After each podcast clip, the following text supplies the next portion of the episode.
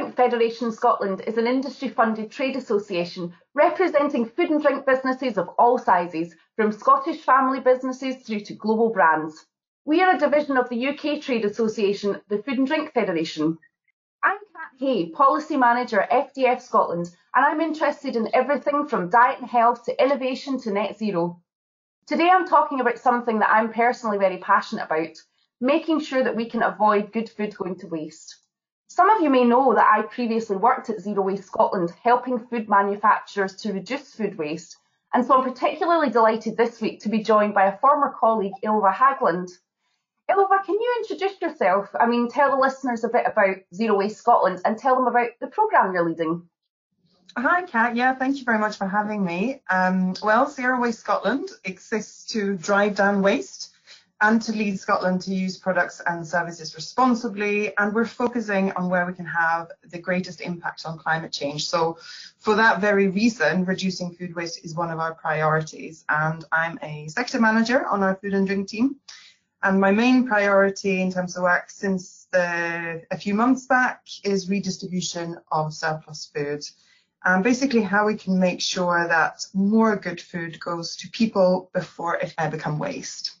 Perfect. Very succinct as well. I mean, one of the things that struck me when we were planning this podcast was that I think a lot of people have very different ideas about what food redistribution is as a concept. So, can you explain what you mean by food redistribution to the listeners? Yeah, I mean, food only becomes waste when it no longer complies with food safety or hygiene requirements. So basically, food redistribution or surplus food redistribution is the process by which surplus food that would otherwise have ended up in the bin basically is instead made available to people and organizations who can use it. I mean, ideally, of course, you, you have no waste in the first place. um, as we know, that's just not always possible. Um, so redistributing this food is a way of ensuring that it doesn't go to waste. And of course, it has the added benefit as well of supporting communities who are in need of food, especially at the moment. Yeah, for sure. I mean, I think COVID's put into sharp focus just how vulnerable some people in our communities are and how in need of support they are. Tell Absolutely. me about what kind of food are we talking about here? Um, pretty much anything. It could be returns to the manufacturer because the retailer uh, have changed the packaging or the branding, um, cancelled orders, of course, have some faults that have got nothing to do with the quality of the food. So where it's perfectly safe and edible, but just wouldn't pass certain standards. Those are some of the more the common reasons for having surplus foods. And yes, really any any foods. It can be more difficult sometimes to redistribute certain types of food because there isn't a, the same demand perhaps, but essentially any food that is good food. Yeah, and even we're not talking about tinned products going to a food bank here. We're talking about potentially chilled food or frozen food that can be redistributed to people, fresh produce as well, I suppose. Yes, so obviously that comes with you know more consideration needs to be then taken to you know that whoever receives it needs to have the proper facilities so they need to have the freezers and so on or there needs to be but all that can be certainly you know arranged and there's there's normally always someone um, who can take your produce yeah definitely and i think that's what people always think is there's always somebody that needs that um, where does yeah. food go at the moment i mean I visit a lot of member companies and sometimes I see particular products at certain parts of the process. I think surely, surely somebody needs that. So where does that go just now? Well, worst case scenario goes to landfill. Where it will set about to contribute to climate change quite quickly because food waste, if it goes to landfill, will start to emit methane gas very, very quickly, and that is an incredibly powerful gas, very harmful to the environment. So that's the worst case scenario. Best case, I suppose, it goes to some kind of recycling facility. Mm-hmm. Uh, or that could be composting, it could be anaerobic digestion. Uh, if there's a plant nearby that that will take the food, and if you do send it to anaerobic digestion, of course, you can get nice byproducts such as heat and gas to produce heat and power and also fertilizer. But really what we want to do is to avoid creating that waste in the first place because of course also a loss, uh, a monetary loss. And then in terms of this work around redistribution, let's make sure that the good food goes to people first if that's a possibility. Yeah, definitely. And as I said earlier, it's something that I'm personally very passionate about. I think that food and drink manufacturers in this country put so much care and time and the best of ingredients. The food is safe and it's authentic and it's nutritious, so it should be going to the people. Why do you think this is not being redistributed at the moment? What what's stopping that food getting back to people rather than to say anaerobic digestion or composting? Well, I mean, I guess it's worth pointing out that we have seen an increase in redistribution to people in the last few years. So research that was done before um, COVID, so a couple of years ago, showed that there's around 200,000 tons of food in retail and manufacture alone that could be redistributed that is currently going to waste. That would include like recycling and so on. Sure. Um, so we're pretty confident that this, while there's been an increase, and that's great, there is an awful lot left that um, more that could be done. You know, there's a lot of food left there that is, is going to recycling or landfill when it could be redistributed. I mean, there's some there's some loads of different facts around this, but one that I thought was quite startling is one from the European Food Bank Federation, where they estimate that basically only about 10% of the available food goes to redistribution. So I don't know whether that's the case for Scotland, but certainly there's a lot we can do. And there are barriers. So this is really what we're looking at, the kind of how to break down those barriers to redistribution. It can actually be as simple as not knowing about the options available to you. So as one of the things we want to do is, is raise awareness of, you know, or also help with, you know, what are the options available um, to help the, the business redistribute. There could be confusion around how long food can be redistributed for if it's been sitting for a while. So recently been promoting a new labeling guidance uh, around food for redistribution and best before dates. And also, you know, there's also, I think, confusion around what rules apply in certain circumstances. So again, we've been producing guidance around that. So there can be loads of different barriers, and this is what we're doing at the moment, looking at and speaking with both manufacturers and other sectors and also redistribution organizations to say what are the key barriers and then look at solutions for how to how to change things so we can unlock that food. Excellent. That's really good. As with so many policy areas, I think that COVID will make meeting this a real challenge but in saying that, it's never been more important to support both the food businesses and the communities they serve. So, how is Zero Waste Scotland planning to help increase the food redistribution in Scotland?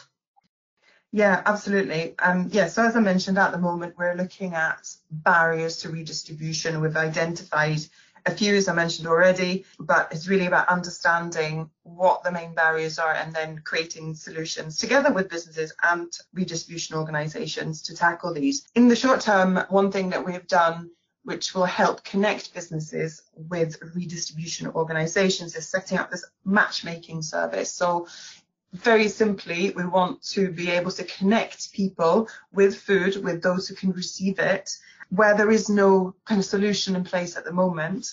From speaking to your members uh, uh, and other people, I think there's a real willingness there. They want for this food to go to people, but might not know who to contact. Also, don't have the time to do a big kind of investigation around, you know, who's in my area and what what are my options. So we want to help with that. So we've set up that kind of service where people can phone or email or fill in a form on our website with the food that they have, at the quantity and the obviously a few details about the food and where they're at, if they're willing to transport it. And we'll basically do the rest. You know, we will tell them what the options are in their area for redistributing this food and also kind of connect them directly or sort of broker relationships if that's what they would like as well. So that can help reduce food waste in the short term and redistribute ad hoc food potential food waste in the short term, but in the long term, this is one of the asks that we've seen both from business and from redistribution organisation is, you know, we'd really like to form long-term relationships, if you like, with businesses and, and communities in our area. So we're really keen to support with that. That's excellent. And I think that point about ad hoc is really important because we know that there'll be production runs at one point that will maybe not go so well and there could be a a printing error on a label and it might be you know not a constant supply of something that's surplus because as you said it doesn't make business sense mm. to have constant surplus food sometimes i'm about the loop having been away from zero waste scotland for nearly six years now what else is zero waste scotland doing it's not just about surplus food is it No, of course not. No. So we are responsible for delivering Scottish Government Food Waste Reduction Action Plan, which is all about meeting that ambitious target you mentioned of uh, reducing Scotland's food waste by a third in the next five years. So there's obviously a whole programme here of work. Um, we provide support, offer tools and guidance on how to reduce food waste from occurring in the first place, and that's a key focus. There's also um, tools and support available around looking at circular economy type business opportunities as well to do with food waste. So yeah, loads more information on what we can offer at zerowastescotland.org.uk and we'd love to hear from you. Perfect. I think it's also worth mentioning quickly to listeners out there that perhaps if they're looking at different ways to deal with food surplus and there's not something in their local area, it's worth maybe getting in contact with companies like Company Shop who take manufacturing surplus from all over the UK and, and sell it in their company and community shops. Some of you may know I visited the launch of their community, their company shop in uh, Paisley last year and um, was very impressed with the setup there. They had some amazing quality produce. It did look like a fully stocked supermarket. It was fantastic. So they're definitely worth a shout as well if you're if you're looking for that. I wanted to go back to the interesting roundtables. We we had a chat with some food manufacturers this week, and I think it's worth telling mm. listeners a bit about what we found from those. Yeah, really interesting. As I say, it's really heartening as well to see that so many people were interested in talking about this in the first place with the you know the really busy lives that they lead and uh, certainly you know current uh, current challenges too. So yeah, we did t- talk about barriers to redistribution. And there were things there around unpackaged foods, about food with no labeling or foreign labeling and how to deal with that. Yeah. And we have I've since had a conversation with um, Share about this, who are well set up to receive food uh, large quantities uh, and also with that kind of labeling problem. So I will, I'm happy to say, I hope I found some solutions to the challenges that we became in the sessions. Um, but yeah, it's more than anything, I think it shows for me in terms of my work and our work at Zero Waste Scotland is we need to um, step up in terms of offering the guidance because um, there are lots of questions and that's really what we're here to do to, to say well here, here are the here are the things you can do. Here's how you can do this easily. Here are the rules. Um, so that's something that we will be developing as we go on and also to to discuss with with other kind of partners in this field how we can how we can make things easier for businesses as well because clearly they want to redistribute the food which is great. Yeah, I mean, I think I was kind of, I was, I was very heartened by those people who joined the call from food businesses. Uh, just kind of put back to a point I mentioned before that there's not a constant steady supply of surplus food coming out these businesses. It really is when it can be very, very ad hoc. And also the challenge around the businesses being all over Scotland, perhaps being in rural areas, not being near a redistribution centre. And, and I think there's a lot of good stuff there. I think what's really exciting is that you and I have already been in discussions about how we can maybe look at some projects to support some different ways of getting that food to the communities it's needed. So I think that's a kind of watch this space going on there, isn't there? Definitely. No, it's very exciting. And transport keeps coming back it, it, can be easy if you're in the central belt. But yes, certainly if you're in the Highlands or islands, you know, could we look at innovative ways of getting this food to those who can receive it? That that comes up again and again. So there are definite themes that are coming out of this and having manufacturers and businesses and, and you know your members on board will be crucial to really make a difference in this area. Absolutely. So I guess without giving too much away, because we're, we're still thinking about these projects, how can people get involved? How do people get in touch with, with you? How do they get involved with the programme? How can they get in contact with the matchmaking service? Well, the matchmaking service they will find uh, on the Zero Waste Scotland website. So that's zerowastescotland.org.uk. Even if you just put in Zero Waste Scotland and matchmaking service, it will come up. And you can also contact us in the food and drink team food.drink at. I would absolutely love to help you um, if we can, so don't hesitate to get in touch. And yeah, hope to engage further with um, your members as our kind of plans and projects develop in this field. Excellent. Well, thank you so much for joining us today, Ilva. Um, I know you're really busy and it's, it's really great to catch up. Thanks for listening to this podcast from Food and Drink Federation Scotland. You can find out more about our work and if you're a food and drink business, how to join us at fdfscotland.org.uk.